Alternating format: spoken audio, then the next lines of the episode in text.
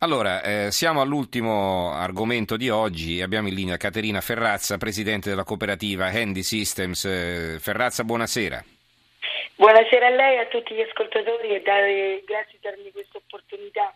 Tra l'altro io la, la sua trasmissione la seguo sempre perché le, mi addormento tardi. Ah sì? Ah. Poi è una cosa, è un modo importante di informare, diverso.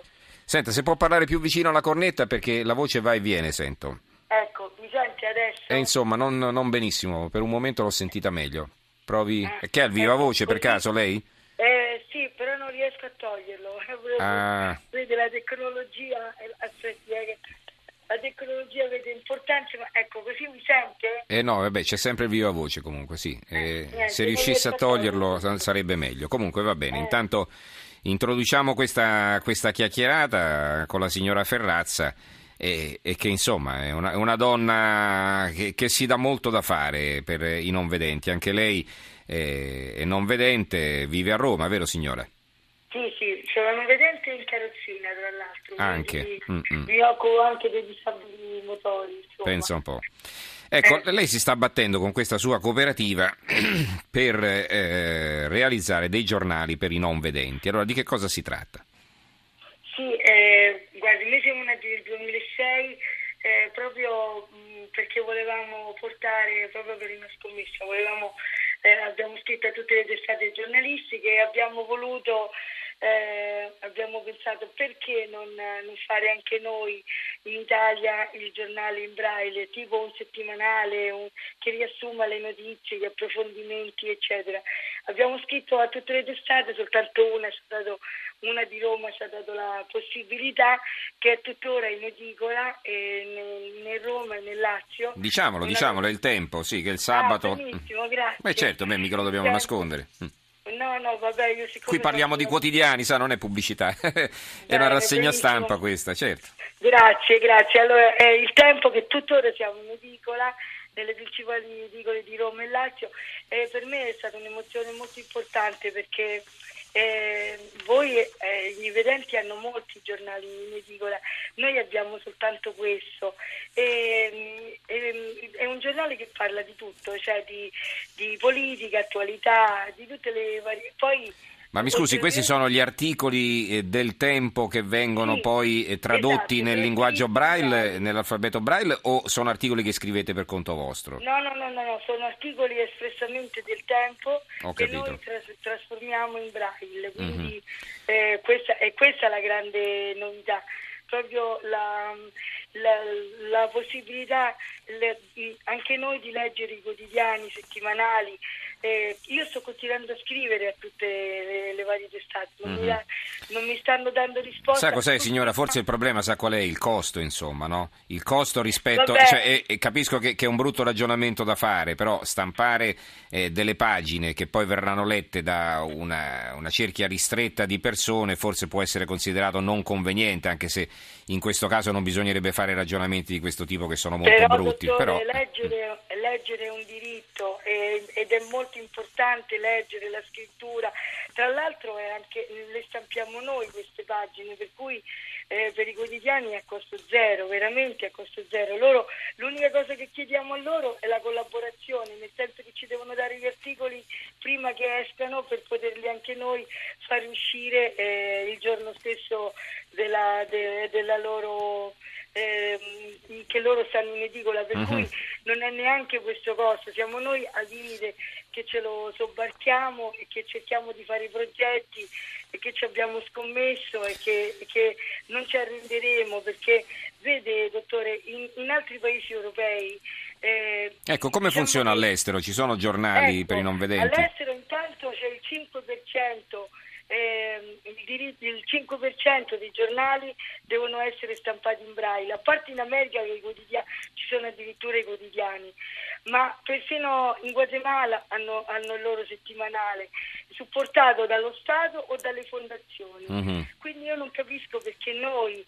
si fanno tanti aiuti, non lo so, ai vari Senta, ma la interrompo un momento per fare una domanda che mi è venuta in mente. Non sarebbe più comodo un giornale parlato, come esistono anche i libri che, che vengono eh, allora, letti e poi voi ve li ascoltate anziché leggerli? Non è più comodo? Eh, guardi, dottor dottore, ci devono essere tutte e due, ma l'emozione che ti dà un giornale eh, non te la può dare un, un giornale parlato e informato Guardi, mi creda, è una cosa diversa. Tra l'altro il giornale si può leggere dovunque, eh, si, si, può leggere in macchina, in treno, si può leggere a letto, ecco, m- mentre il, il, parlato comunque non è molto, molto, piacevole da ascoltare. Ci devono essere tutte e due, però eh, mm-hmm. almeno una piccola percentuale che ci devono essere anche i giornali, perché poi leggere, guardi, il braille oggi appunto, come ha detto lei all'inizio, eh, c'è la giornata di Louis Braille, questo eh grande certo. inventore del braille, però ehm, per i non vedenti leggere in braille... Quanto è complicato imparare la lettura del braille, secondo lei, anche Eh, per uno no, che ci vede, insomma?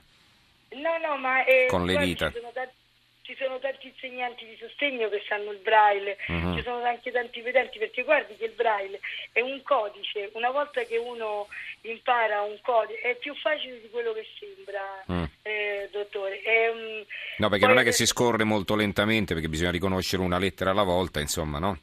Beh, no, vabbè, questo, ecco appunto quello che le stavo dicendo.